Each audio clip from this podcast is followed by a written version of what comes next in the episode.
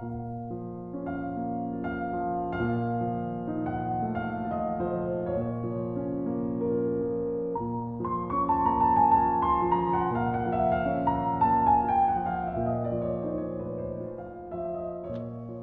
welcome everyone.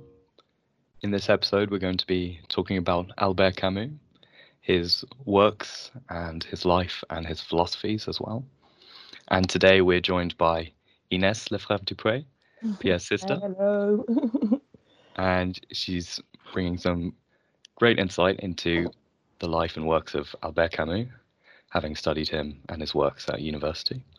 And it's a great pleasure to have you here. Thank you. Thank you for having me. So Ines is also uh, one of the curators behind the Pieces of Mind blog, which is a website. You'll find that linked in the description. It's uh, it's similar to this podcast, but it's in a in a re, um, written form, and it's just a series of short articles on everything. Really, they have a lot of contributors, and and some of them are really interesting. There's one actually on Camus and COVID nineteen, and then there's plenty of others on a lot of topics that are very prevalent in the news. So I, I recommend you guys go and check that out. Like Connor said, today we're talking about Albert Camus, a stalwart of 20th century French literature, uh, winner of the Nobel Prize, and very influential in his writings. But the best place to start is with a biography. So Camus was born in Algeria in 1913, which was at the time a French colony.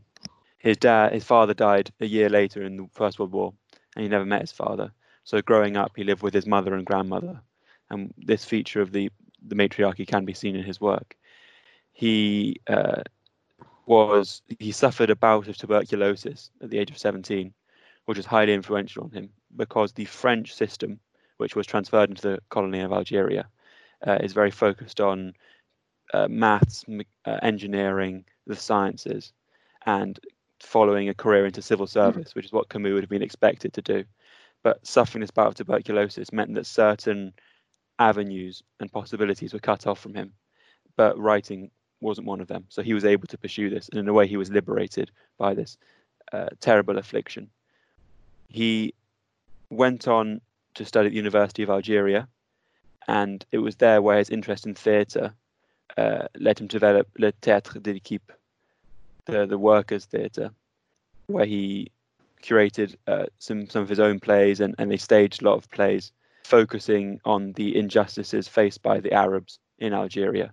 Um, Camus himself was a, a French descent, but he was one with the he stood with the Arabs and they were unfairly discriminated in the, the French colony. This inspired him to join the Communist Party in 1935 because he admired its image and, and the idea that everyone was equal. And this these values of teamwork and, and unity also developed in his acting and further to that his football. He played in goal for the team at the university of algeria. So he had this idea of teamwork and, and working together that was instilled in him from quite a young age and the communist party drew him not only because of that spirit but also because he grew up in poverty um, and poverty was all around him when he was in algeria he said that the, the, his early life was a world of poverty and light. And these two things poverty is the honest and dignified people, the working class, with who he felt a cohesion, a solidarity. And light is a feature, something features heavily in, in, in certainly the plague and in the, um, even more so in The Outsider. It's all about, you know, the sun, the hot, the heat, and then also the pleasure and sensuality that might be associated with the beach. And that's quite a key theme in his work. That that comes from from his upbringing.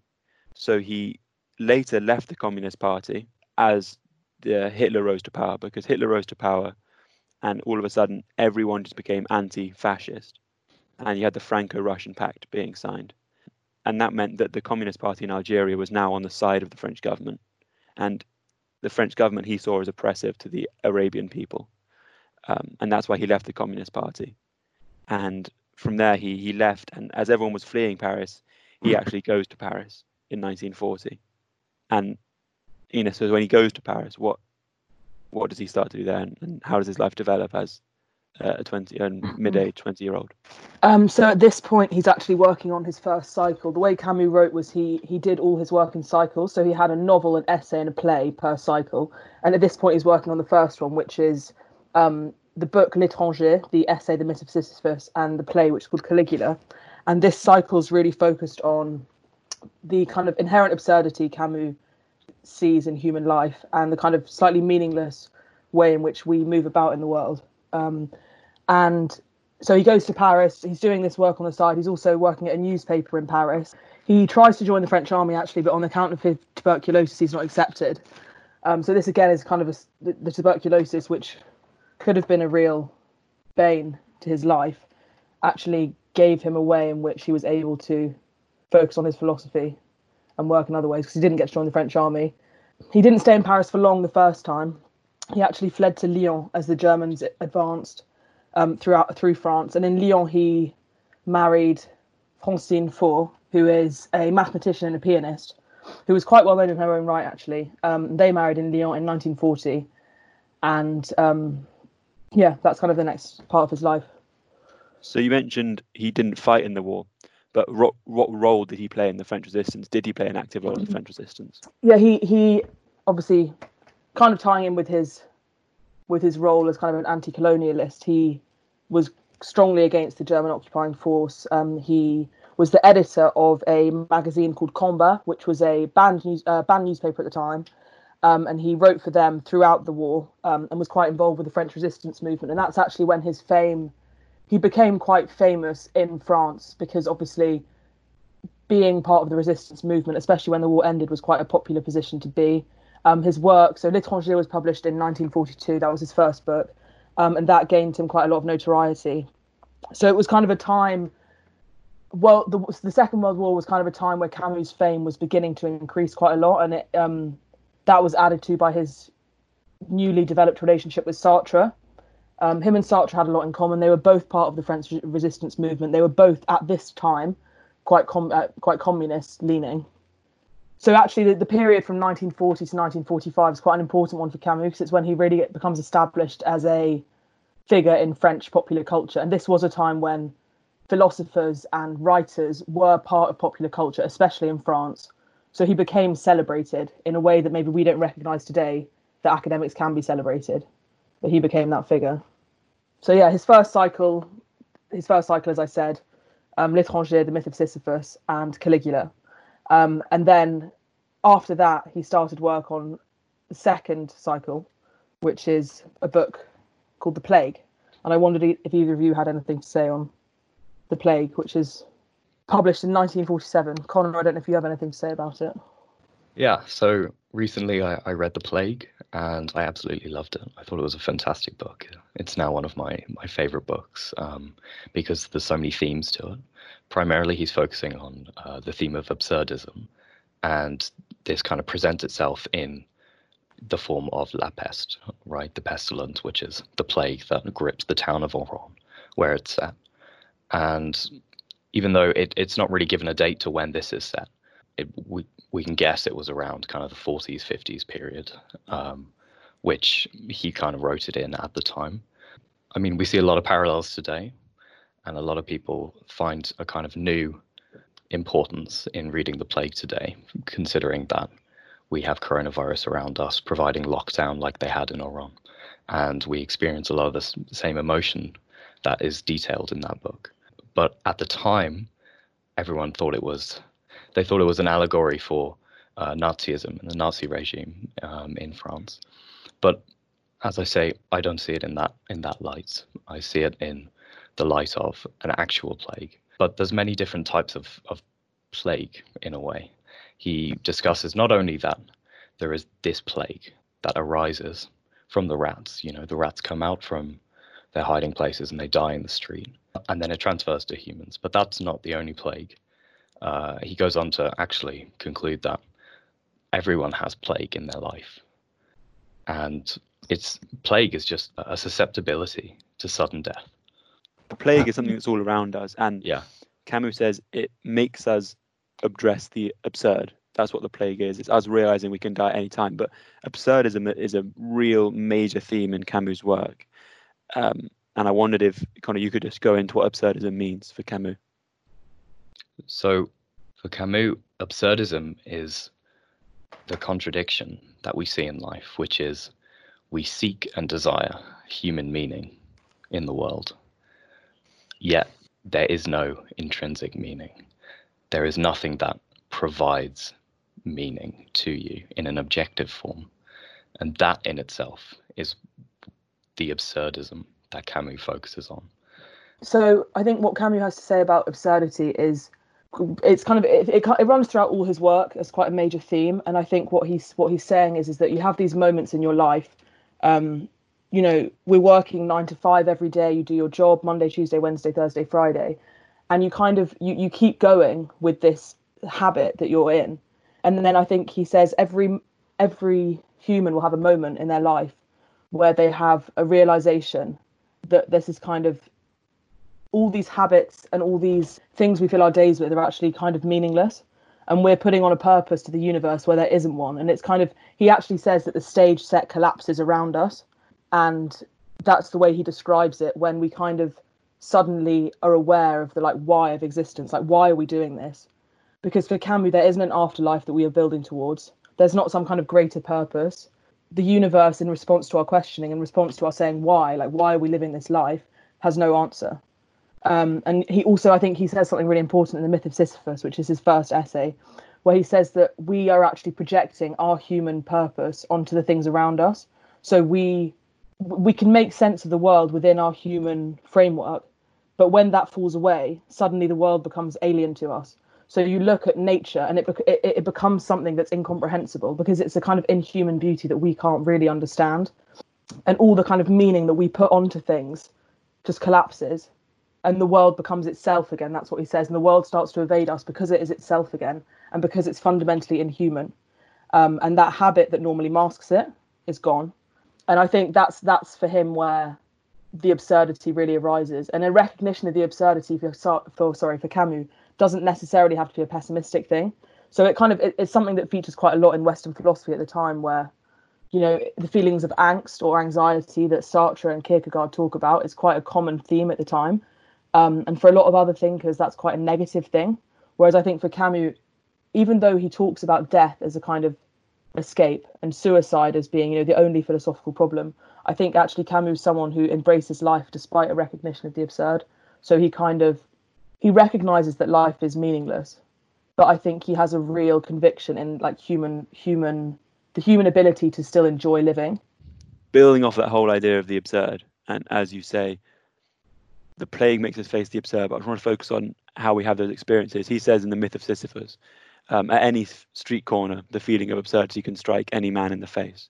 So it's all about the absurdity comes to us in, in the most banal tasks, the most base existence. Like you say, people working these nine to five jobs, people just simply living their lives in a routine. They're stuck in a rut. And, and they keep living in the rut and they assume they're doing something right and they don't question it. And we spoke about this all the way back in episode one, the pilot episode, lost in the finite or lost in the infinite. You can just be living a routine and, and going through those steps. And then something happens that, that knocks you off the rails, that jolts you, and it makes you question everything. And in that questioning, we realize there is no meaning to this universe. And that can be quite shocking to us. And that is what the absurd is. It's it describes here as a tension between a desire for meaning and the world being itself meaningless. And it comes to us in these banal experiences that the people of Oran, which is a town in Algeria, um, which the plague hits, but Camus, when writing the plague, he, he didn't want to call it Oran. He makes the book as general as possible. He never gives us a year where the plague occurs. He never gives us a true description of many of the characters. They're more simply archetypes. And the people of Oran don't act in a specific way. This town is very base. There's there's nothing exciting about it or unique. It can happen to anyone. It can happen at any point in history. That's part of the beauty of the plague, and that's why it has a lot of relevance to us today. And this absurdity comes from, like you say, the jolting off the rails. And this happens to the people of Oran when they find out that the plague, they are the city's walls are closed, and they realize that they'll be separated from from lovers and, and family, and they won't be able to travel anymore. This experience is actually what had people talking about the plague more is that is there a link to today and coronavirus and us being locked down? A lot of people are questioning, well, now I'm working from home and I'm not working the same hours, or now I have nothing to do with my time. How do I want to fill it? And everyone has experienced that collective knocking off the rails and is going through that absurd experience. And that's why this book is so poignant at this moment with the absurdity that we experience. The beauty of Camus is you read it and you say, how has he predicted what's happened 80 years in the future? But that's not the case. What actually is is he's studied the history and he sees what happens, and we realize that we are just repeating the same plague reaction that many people experienced.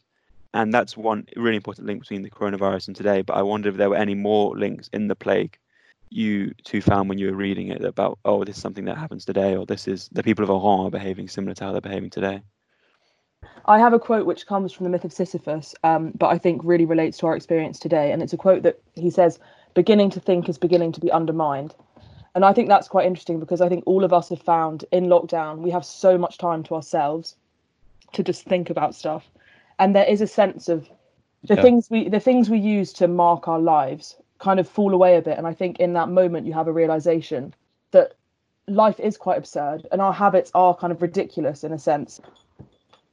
Someone do you have anything, Connor, about the coronavirus and the plague? Yeah, yeah, I do. So one of the links I found is um, the focus on the kind of relationships with people in the book. So in the plague, it centers around the doctor in the town, Doctor Rieux, and uh, the different people he encounters on a daily basis. And like you said, not only are there characters there, but they're, they're very much archetypes of, of people we see around us. And one of the most poignant moments for me in the book is so when Rambert is, is he's a journalist trapped inside the town when they have their lockdown. And he spends most of the book trying to get out trying to escape to get back to his wife in paris. And then towards the kind of end of the book he's given the opportunity to get out and to as they put it choose happiness by escaping to his wife. And as he's about to leave he realizes actually that's not what i wanted and when they ask, when they say, why didn't you leave? Um, and that there was no shame in choosing happiness, Rambert said, but there may be shame in being happy all by oneself. And it's the, the kind of solitude here, uh, which is quite powerful in a sense, that it, it was a, became a major theme in, in several of Camus' works, is that you can be happy or you can choose to do what you want. But if you don't have those people around you to do it with, then again you reach that absurdity, which is what was the point in doing it anyway? Yeah. And I thought that was a really nice point in the book because we see it today when you have no exposure to your friends, to your family who uh, are kind of far away. They may not even be far away distance wise, but time wise, they seem very far away, not being able to see them for so long. Um, there is kind of a shame in in being happy all by oneself. It, it doesn't feel right. This can be encapsulated by the mantra, which is solitaire and solidaire, which is to be solitary or to have solidarity. And he kind of seesaws between the two of them, between being solitary and having that time to think for yourself, to perfect your art, right? To work on everything around you and to have solidarity, which is to be united with the people around you, to spend time living in the real world and again he explores the kind of incompatibility of of both of these things and like you see with with the moment where Rambert is given the opportunity to leave he actually realizes that you know being uh, solitary is so much less than being uh, solidaire which is solidary mm. yeah i think i think camus quite um, humanist in the way that he he upholds the importance of everyone as individuals. Um, and I think for him, he he he's really aware that it's not our own happiness, which is should be our only concern. We are actually responsible for all men in the way we in the way we act and in the kind of duty we have towards other people. I wondered whether either of you had anything to say on like how how we're meant to deal with this absurd universe. What's the kind of so what should you, the reaction be? What kind of what, what tips would he have? Say you in mentioned our earlier, situation. The absurd is a theme that we see in many. It's called anxiety. It's called anguish, and for Camus, it's called the absurd. And it's just realizing the universe is meaningless, which is an epiphany being had in, in the philosophical world and by many people around this time. That the the death of certain people, the indiscriminate uh, killing that come from the plague, and and you realize the world has no meaning, and people might think that is it's in the myth of Sisyphus Sisyphus, he writes mainly about this. Um, about if you realize life has no meaning, well, what's the point in living? Um, and that's for Camus. Realizing life has no meaning is not a bad thing. If you realized or if you didn't realize, it always had no meaning. It makes no difference whether you know or not. It will always be the case that it had no meaning. So you can still live. Mhm. But there's a beauty to knowing life has no meaning and still living. You can be honest with yourself. And you can now say, I'm not striving for a higher purpose, but I'm striving to enjoy every moment as much as possible, not in a hedonistic kind of way, but like Con- Connor says, with the solidarity in developing those relations with other people around you, but also with just spending time and saying you're living life and you're having experience. There's actually a, quite interesting quote uh, said by Jean Tarrou. So Tarrou is a, is a Spanish man who visits the town, and it talks about maybe this boredom in in lockdown that can be happening, and the way he wrote it just I found it really interesting. This is a quote from Tarrou's diary. He says, "Query: How contrive not to waste one's time? Answer: By being fully aware of it all the while. Ways in which this can be done: By spending one's days on an uneasy chair in a dentist's waiting room by remaining on one's balcony all a Sunday afternoon, by listening to lectures in a language one doesn't know, by travelling by the longest and least convenient train routes, and of course standing all the way, by queuing at the box office of theatres and then not even booking a seat. And it's all these things where that's just living in the moment for Camus. It's it's a theory you can get in mindfulness and this meditation that's happened recently with spirituality. It's all about living in the moment, living in And the being now. Being aware all the time. Kind of thing. Yeah. And I think Camus is he's saying if you once you realize life is absurd, then you're not worried about the afterlife or um, how what impact your actions will have at a later point when they're judged, but you're worried about what impact your actions have in the here and now and how you're living your life.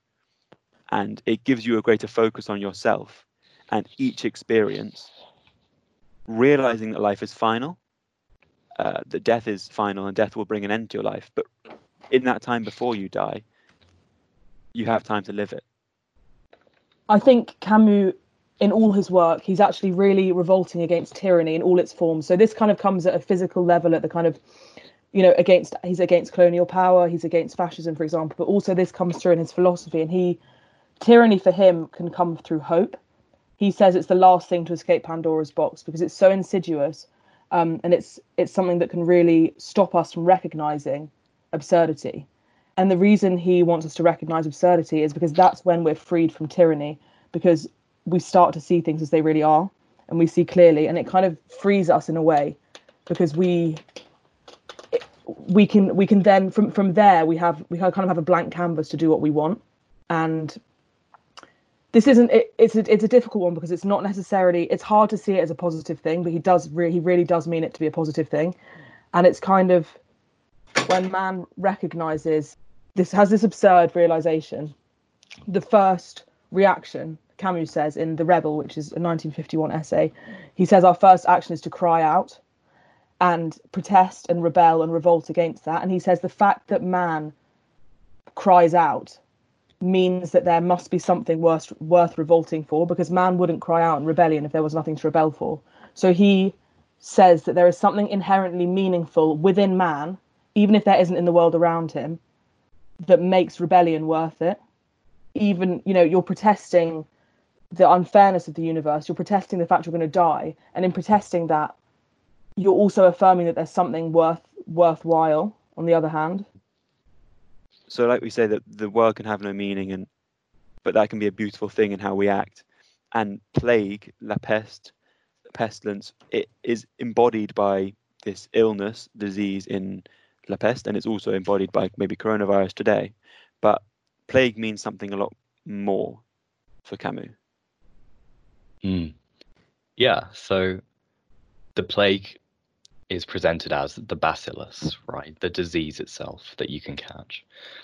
But Camus actually humanizes the plague in a lot of senses throughout the book, and it gets more human uh, the further into the book you read.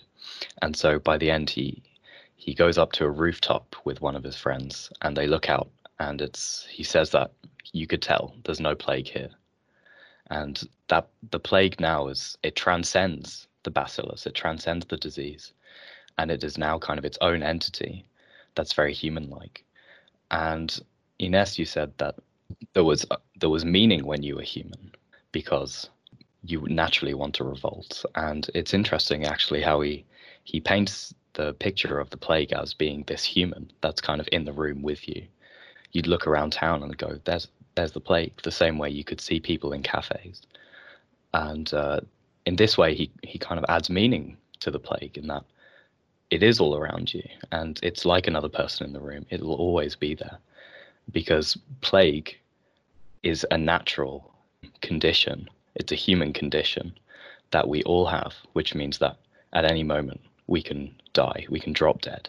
The same way you might catch the disease and get nasty bumps all over your body and then die a very painful death. It could either be that way or for whatever reason, like Camus himself, he died in a car crash in 1960. Um, so you never know when you're quite going to go. And this is the plague for Camus by the end of it. It's this uh, realization that actually at any point your life could be taken. So what do you do with it now? building off what you said with what plague is, like you said, you mentioned plague is just the fact that people can die, mm. and I think that's permanent in the book because the plague is the main sustenance of the book. That that's what kills most people in the book. But actually, before the plague strikes, you have uh, Cottard who tries to hang himself, and then uh, Rieux's wife who is sent to a sanatorium, incredibly ill, and even after the plague finishes, um, then Rieux's wife passes away, and the whole point is that there is that absurdity in terms of you can die at any point. This person just survived in a pestilence that killed half the population of a, of Oran, almost 50,000 people. And then they, they, they died the day after it was declared over. The plague was declared over. I think that's what plague is. That plague has is just it's anyone's relationship to death. The fact that anyone can die at any point, um, crossing the street or catching a deadly virus or being involved in a car crash like Camus was, like you said. And um, for Camus, that was the whole thing. Plague, when it's in its pestilence form, is just a real concentrated version of plague, but it's always there.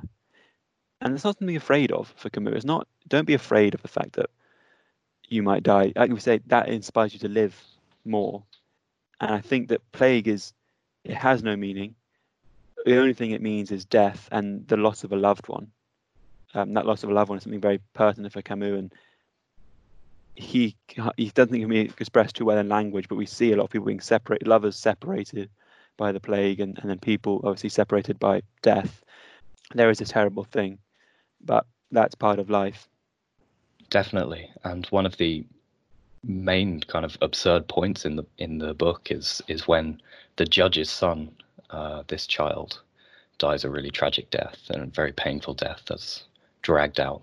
It's very, you know, touching to read, and it again it it just shows the absurdity of uh, of the plague in that it doesn't it treats people indifferently. It doesn't it, doesn't matter what kind of person you are, whether you're old or young, good or bad. It's not moral. It's a randomly distributed plague that can take anyone's life, and that moment capsul- encapsulates um, the absurdity of suffering in human life. Yeah. It's almost uh, Dostoevsky in terms of that idea of the child dying and where is suffering? How does it come in to to this life? And it, suffering is something that shows us that life has no meaning. But then Camus says that also plague forces us to give a meaning to suffering, even when it seems inadmissible to give suffering this place in our lives. But suffering has a meaning in terms of it can separate loved ones, but then there's the spin of when the people of Oran are then rejoined with their loved ones. There's almost this greater appreciation of who they want to be with. And maybe with Rambert, we see he's separated from his wife and he wants to go back to his home, but then he realizes that actually this solidarity, maybe he, he wouldn't have realized until plague was so visible and so in his face. Um, but then he realizes the importance of solidarity. And because plague is just the fact that we can die, that can happen to any of us that when we realize that actually you know realizing that you might die tomorrow what might that change how might that change your opinion on, on things mm. I think another point, if you want to, if you want to compare um, the plague to our current experience, is the way in which the authorities in the novel are really slow to react to the plague, and I think that's because a, a recognition of how serious it is um, kind of makes it real in a way. And I think the authorities in the novel kind of deny the seriousness of it because they don't want to face up to the consequences of what such a plague would mean. Um, and I think that's we could kind of draw a parallel to the present day in the way that the UK government responded so slowly to coronavirus. Um, because I think in responding to it, you accept that it's something that's really serious and it's something you have to deal with. Um, and I think it's probably easier for someone in government to put that off in a way and hope that it kind of goes away. And I think there was a point when it's obviously not going to go away, and you have to deal with it. And I also think another another interesting comparison that can be drawn is the way in which, in the face of this um, plague, say, or in the face of this absurdity, humans turn to different things and different belief systems to kind of make sense of everything. And in the plague, there's a massive um, there's there's a massive sermon given, and the whole town attends this religious sermon. Um, and it's kind of seen as God, you know, God's punishment for the people on earth, and the plague is interpreted in that way um, to give the plague meaning. And even though it's a negative meaning, Camus is showing how humans are always seeking that meaning, even if it might be that the meaning is God is punishing you.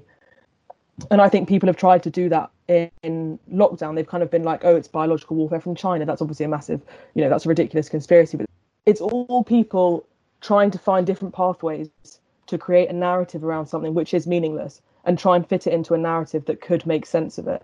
It's a denial of actually the absurdity Yeah. um, that, that the plague is and that, say, coronavirus is for us in our current day. A, hero for Camus is Sisyphus, as we've mentioned a lot. And so Sisyphus is a man who's condemned to roll a stone up a hill every day, and then in the evening it rolls back down. He goes back down the hill and he has to push it up again. And this is kind of, it's eternal. This is his life. Um, and I think Camus presents Rieux, who's the doctor, as a kind of modern Sisyphus. And every day he's tasked with caring with the growing numbers of the sick. And every day he's kind of doing the same things. He's visiting sick people. He's caring for them. He's he's helping their families cope with it.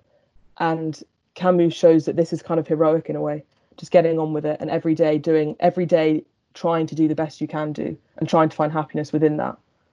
That whole idea of the denial, people not accepting it what happened to them, and the government being late to react, but also the people of Oran uh, late to admit that it's happening to them. Because we have, Connor mentioned, there's a first plague with the rats. The rats all die in the streets, and then the people just, the rats get cleared away, and the people forget about plague.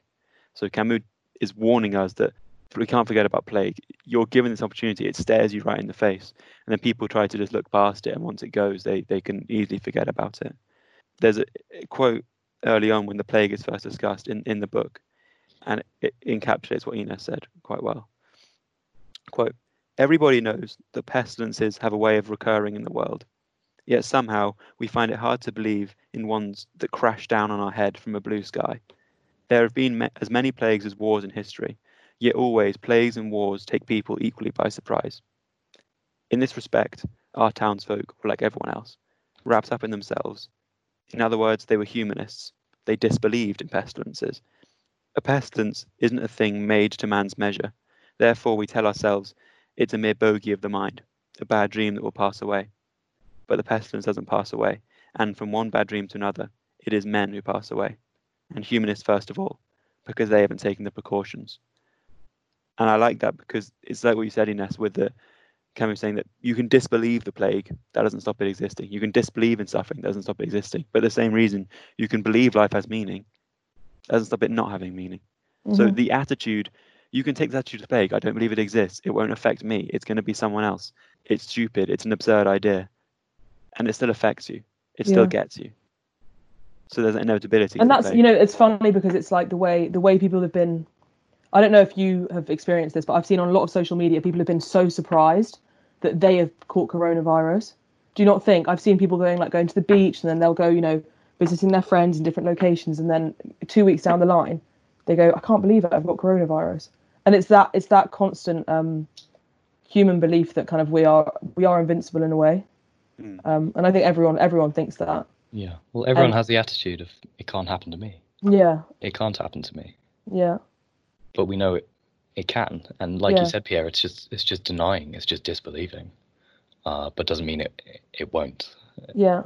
Yeah. And I think that's the the plague kind of it shows us that we're not special in a way. And Camus has he says he says that each of us is alone under the vast indifference of the sky. And I think that's quite important. Like none of us is marked out for something special.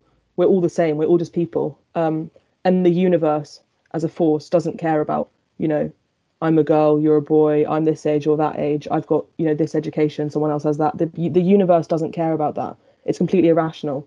Um, and yeah, the plague reveals that. I think. as does coronavirus. If we're going to compare the two. So we've talked a lot about the absurd and life not having meaning. And one of the points mentioned earlier was in the novel The Plague, there was a sermon given by a priest, Paneloux, talking about the uh, the damnation of everyone there from the plague. And Paneloux serves a, a very key role in the plague as the religious figure mm. and almost the embodiment of, of a god there. And religion tends to be a, a very key theme for Camus throughout his works and even his life itself. He didn't, he wasn't a religious man, but he wasn't unreligious, so to speak. Mm. So I was wondering if, if Pierre, you could tell us more about uh, religion in, in Camus' life and his works. Yeah, I mentioned that Paneloux, he delivers these two key sermons in the book, and we see his progression about the religious man trying to deal with the plague, and then you have the juxtaposition of Rieux, the doctor, the medicine versus religion, and how they treat the plague. But Camus, he said he he didn't think he didn't believe in God, but he said he said I don't believe in God, but I'm not an atheist either. I'm uh, I agree with Benjamin Constant, who was a philosopher um, around 17 1800s, um, that I find irreligion something quite vulgar and worn, uh, old-fashioned. Um, so he's he's more of an anti-theist than an atheist. It's not that he thinks, oh, life has meaning and God exists, but he also thinks people that say God doesn't exist, they're also trying to put meaning on life because they're saying, oh, I know something more. I know that God doesn't exist, and therefore I can prove this, this, and this. Or I can say, if God doesn't exist, but this is still a utopia we should strive for. This is the uh, humanist utopia we should strive for. He has an issue with um, with people who say that thing. For Camus, God can't exist because it can't. It doesn't fit into his everyday understanding. The idea of an all-powerful being, it's not. It just doesn't fit into your everyday experiences where does the all powerful God come into the man who goes to the shops to buy his bread and comes back home and makes his lunch and goes to work? Where does the all powerful being come into that life? Um, and he just sees that religion, it's not something we see in our everyday life. The God is not something we observe. It, it doesn't. It's not there. So that's why he kind of disagrees with that. But he still thinks that obviously the death is an important part in our life and it frames our life in a certain way. And although religion, in its proper sense, might not have a place in its in his uh, uh, novels. The idea of something being sacred is very important. And for Camus, this is almost the force of nature. There is something greater than humans. It's not a god, an all powerful god in the traditional sense. But the fact that man is consecrated into this fragile life and he must live this existence and deal with these struggles, there is some greater force in him, that this plague force that can kill him, or this force that can just wipe out a town or um, change the way he lives and makes his life absurd because it removes his ability to give meaning to things.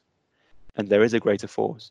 And he thinks that there's um, also that idea of nature. So we see at one point during the plague, um, goes to swim in the sea. And it's almost like this bathing idea, but he goes into the sea, which is so much more powerful than him, the, the force of the ocean and the waves. And he's like taken away from the plague and he relaxes. That's part of Camus' upbringing, where he finds the beach as part of Algerian culture but also that idea of the sea being more powerful than humans um, and having this ability to take away life in an instant and any form of nature. That's where the higher powers come into Camus' thinking.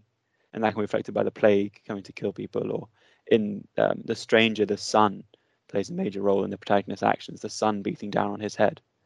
Um, but once Camus has refuted religion and, and their religion and taken his stance there, he, and seen his grand force of nature important, you still have the question of that was raised around the time by games like Marx and Hegel with the idea of a dialectic and a passage of history and a right course to follow. And this is where Sartre really clashed with Camus, his contemporary, and, and who someone who was a very close friend of his.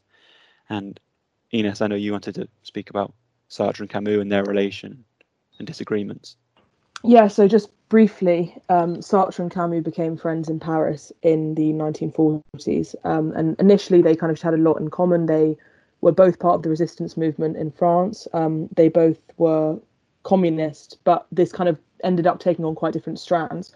So for Camus, Camus believed in revolt. I mentioned this before. He believed in it as an idea of it's the human reaction to um, kind of absurdity, and even though an absurdist sensibility um, claims to believe in nothing, it does actually believe in its own protest and in the value of that protest as life. Um, and I think that's quite important because the thing with Camus is he he all his philosophical thought comes to have a reflection in like practical life as well. So Camus was, you know, he was he supported a lot of um, revolutionary movements, and this is where him and Sartre probably agreed. They, they differed, however, because Camus couldn't support revolution if it involved violence, and in the end, he kind of turned away from communism and moved towards a more libertarian ideal because he couldn't support what was he was seeing in the USSR um, and the Soviet regime's treatment of its people, whereas Sartre um, kind of remained more firmly committed to Marxism throughout his life. Um, Camus was a was a philosopher or a thinker who believed in the importance of moderation, and he said that the problem with revolution is that it, it attempts to create something perfect, and humans can't create something perfect, and um, revolutions ultimately fail because they seek to end history. So he gives the example of the French Revolution, um, and the French Revolution sought to put an end to history by defeating the monarchy um, and by creating this kind of new paradise. Um, and that ultimately failed. You know, it kind of it ended in the reign of terror, um, where people were just killed without moderation, as it were. Um, and he just he, he's kind of always aware that there's a balance between you know justice and freedom, and you fight for freedom, but at the same time you have to maintain a certain level of um, regard for your fellow man, and that's why he didn't support violence in the way that Sartre not supported it, but Sartre was willing to endorse it, and I think that's where they really split because Camus in the end couldn't couldn't stick with his communist leanings, whereas Sartre did. I think for, for, for Camus you can never you can never let go of the intrinsic value of every human life, and you can't abandon that. However, however much the course of history may suggest that you can, I think Camus thought that was reprehensible the one final thing is so the rebel was an essay um, camus published in 1951 and this was actually the first time that sartre and him really disagreed and they disagreed publicly.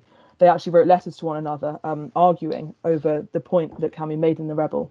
Because as far as sartre was concerned it is possible to achieve perfect freedom and justice and that happens in communism. Whereas as i've said previously camus thought it was a constant balancing between justice and freedom. Camus is against giving that higher purpose. He says he doesn't want humans to be sacrificed for history or sacrificed to history, like we were seeing in communist China uh, and in communist Russia, and then also in the wars as well, because each individual human life of someone who lives and someone who suffers and someone like we see in um, all the townspeople of Oran going back to the plague, they're all separated from lovers or loved ones or families without realizing. And the plague has taken away their futures and their livelihoods that they thought they had and that's each individual person has those experiences and like ines said camus values the individual very much so he doesn't want it to be condemned to history in the sense that you will just be a number a name on a war memorial a number in a statistic book because you were killed for a greater ideal. And the same way he thought religion was a, an injust, a doctrine of injustice he also thought that about revolution in terms of established revolution because for camus people who thought they could this might be an insult to those who um the, those who follow dialectical reasoning, which was born in from Hegel and the Enlightenment, the idea that history follows a set path, and then Marx really developed that that you can track history. If, if you can track everything that's happened in history, you can see a clear progression to where it will go. He, he, Camus criticizes people who just say history and they say this is what history history is so broad and there's only so much we have documented. People that can think they can join the dots to make this trajectory for history and then from there go one step further and try and extrapolate. And you know there's dangerous extrapolation actually came from episode three we talk about statistics but people then extrapolate this is what should be happening in the future. And they say this is the perfect ends that is needed like a communist revolution. But what are the means that are going to bring about those ends? And such if those means had been people dying or these five year um, plans that involve people, you know, backbreaking labour and terrible working conditions to bring about a, a utopia. It's not think, worth it for Camus. Yeah, it's not yeah. worth it for Camus because each individual person will suffer. Whereas for Sartre or a communist, uh, like a Marxist, might say, actually, this is worth it because you're bringing about that larger ideal. So I think I think we kind of mentioned it earlier, but for Camus, the struggle against tyranny is is constant. It doesn't end with one, you know, fixed form of government. It doesn't end with one, you know, way of organizing society. It's con- it's a you have to constantly fight against tyranny in all of its forms. Um, and he said, you know, the problem with revolution is that often a revolution degenerates and becomes what it's sought to overthrow. And I think we can all, you know, we've all seen that in all the kind of different communist revolutions around the world. In the French Revolution, which I spoke about earlier, um, is that it, it degenerates into its opposite, basically. The second it gains power and it thinks that it's kind of found an end point. Camus builds that in saying each era has its dogmas and its beliefs. And if you track those dogmas and beliefs, you can work out who is on the right side of history and who will be on the wrong side of history. And looking back with your current morals, that's quite easy to do. So they're on the wrong side of history, they're on the right side. But that will be shaped by your society around you. So the early Christian societies, uh, Islamic societies, and then Middle Age societies, Enlightenment societies, where you had the French Revolution, and then perhaps a communist. The dogmas keep changing. The party line keeps changing, and people think I should follow the party line to the full, and I should act to bring about the right side of history without realizing that in 20, 30, 100 years' time, that right side of history may be completely different because people will have a different outlook, a different Yeah. metaphysics, a different ethics on how they see life. And that's why Camus, how you saying, he's against bringing about change because you you don't even know if you're going in the right direction. You just think you're going in the right direction because you're trying to carry with what's happening today. But surely history should tell you that the past That changes all the time. Yeah. Yeah. yeah, I think you know he, he wants to bring about change, but he's just saying everything in moderation. You Yeah. know? I think that's kind of what he's saying.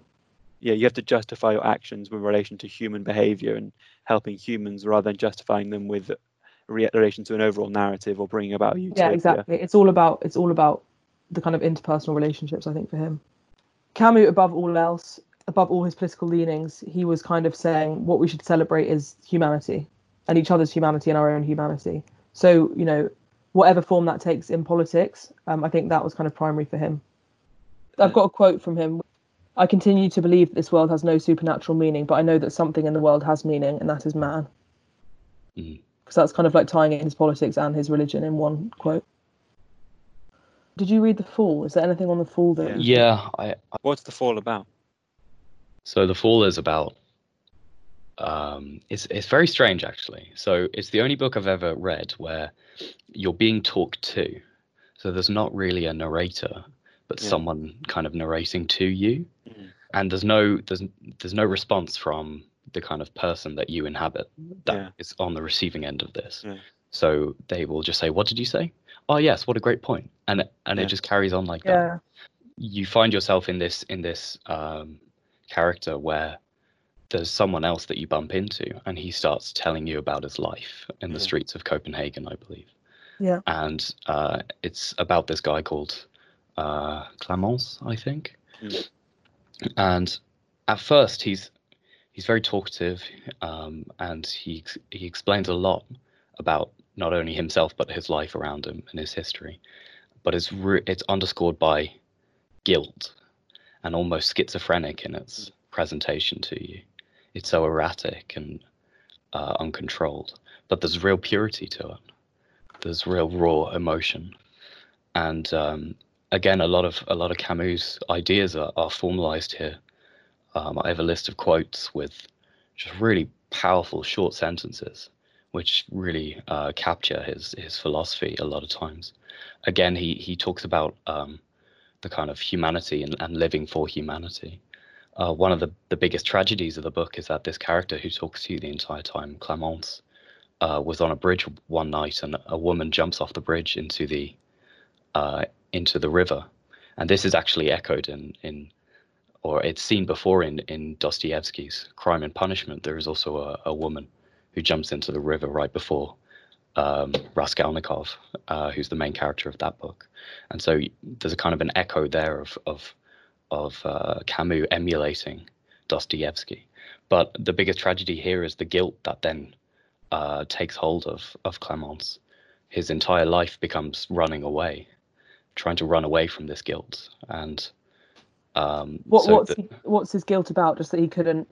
that he wa- didn't do anything. Yeah, He just witnessed it, yeah, and he didn't. He could have jumped in to help her, but he didn't. and so he's he's kind of numbed. It's it's odd because he's numbed to all of these minute details of life, which when you, but he he sees them still, and he's hyper vigilant of all of these small details that make up life, and he's aware of them when other people aren't but they don't provide anything to him. He doesn't get that response for years and years and years. And it, it's it it's similar to Kierkegaard, and he says you can you can be lost for a long time and you might not even realize it. And when when this character is talking to you in the book, where you find yourself, he he's kind of come to that realization that he spent years of his life wasted and in the wrong pursuits, in these hedonistic pursuits. And uh, actually, with this, he's overridden with guilt, like I said and he comes to appreciate things a lot more. So I, I have a few quotes from him. A lot of them focus on on truth, people as well.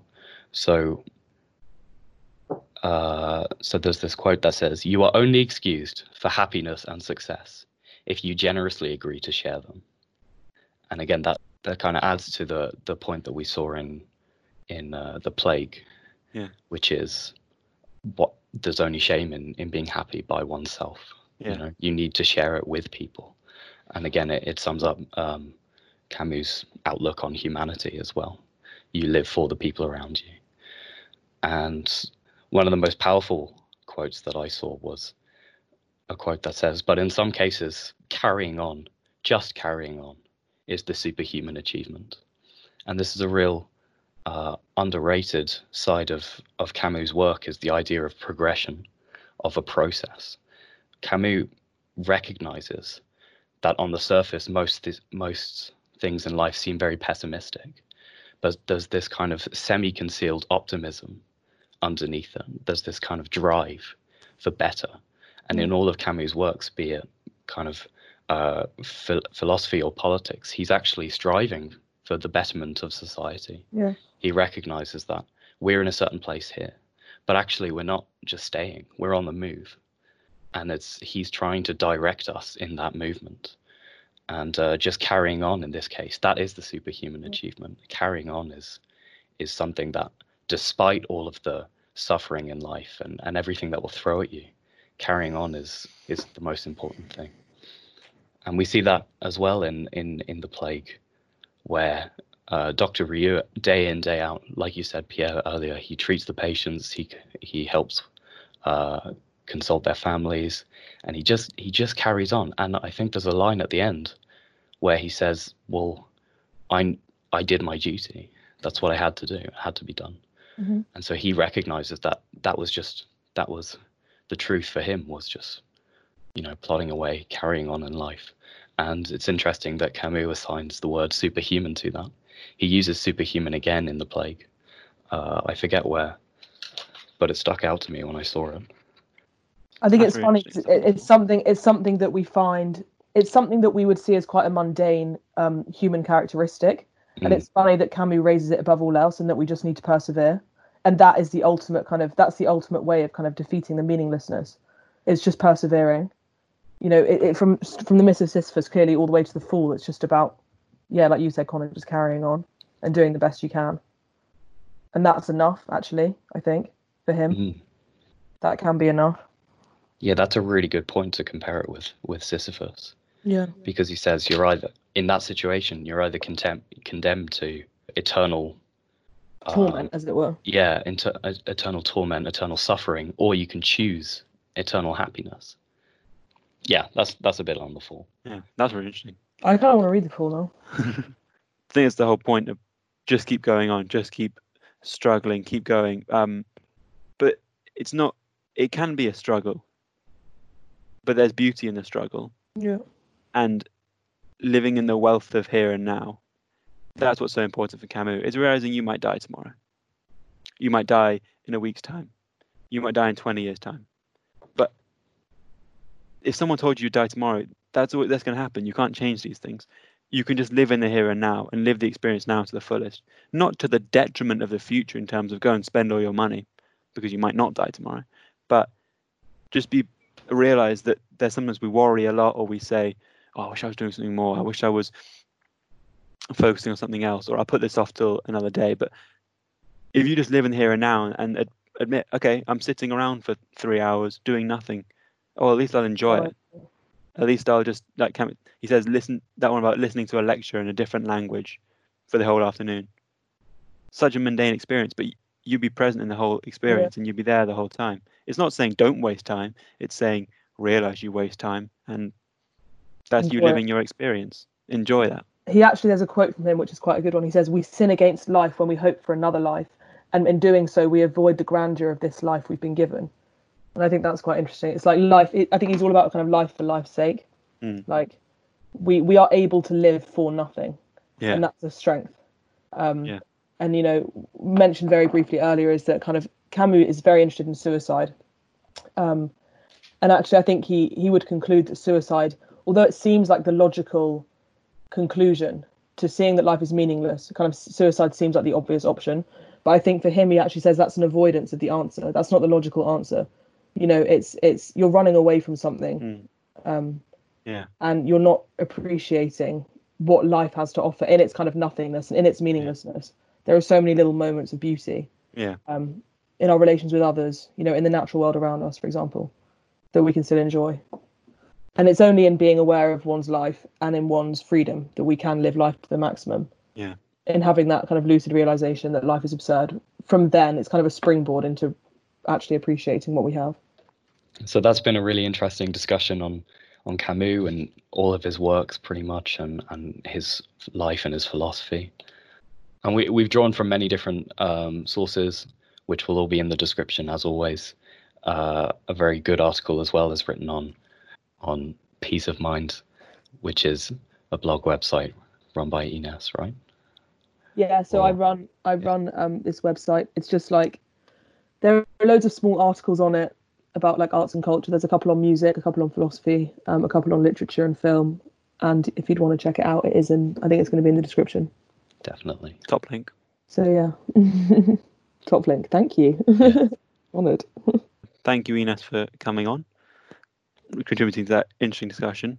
Um, like John says, there's the articles we drew off, but then also we just drew off the, the texts themselves. And if you can get your hands on a copy of The Fall, The Outsider, and then especially The Plague, and so well written, um, Mm. so interesting, and I know a lot of people have a lot of free time on their hands, and it's it's well worth reading those novels. They are masterfully written, just in terms of a story, and then there's this deeper meaning in them as well.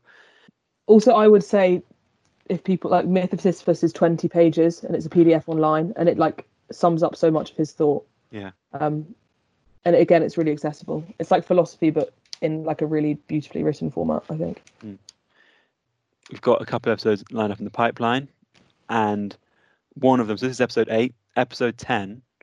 Uh, Connor and I are looking to do a sort of mailbag episode. So I know many of you have already followed the Instagram at the Musings Podcast, no spaces, no capitals, and thank you for doing that. Um, but we made that account because now, if you'd like to, uh, you can DM us any questions you have about what has been any topics that have been raised in the last uh, well, nine episodes it will be and just any further anything you think oh could you guys develop that a bit further? What do you guys what do you two think about this? Um, and just focus on those last nine episodes and anything you want to take a bit further or any other avenue you want us to look into that perhaps we didn't cover um, we'd be very much happy to do that. So look forward to reading any questions and, and thank you to anyone that does contribute. Uh, apart from that like connor said links in the description as always. Uh, stay safe and stay curious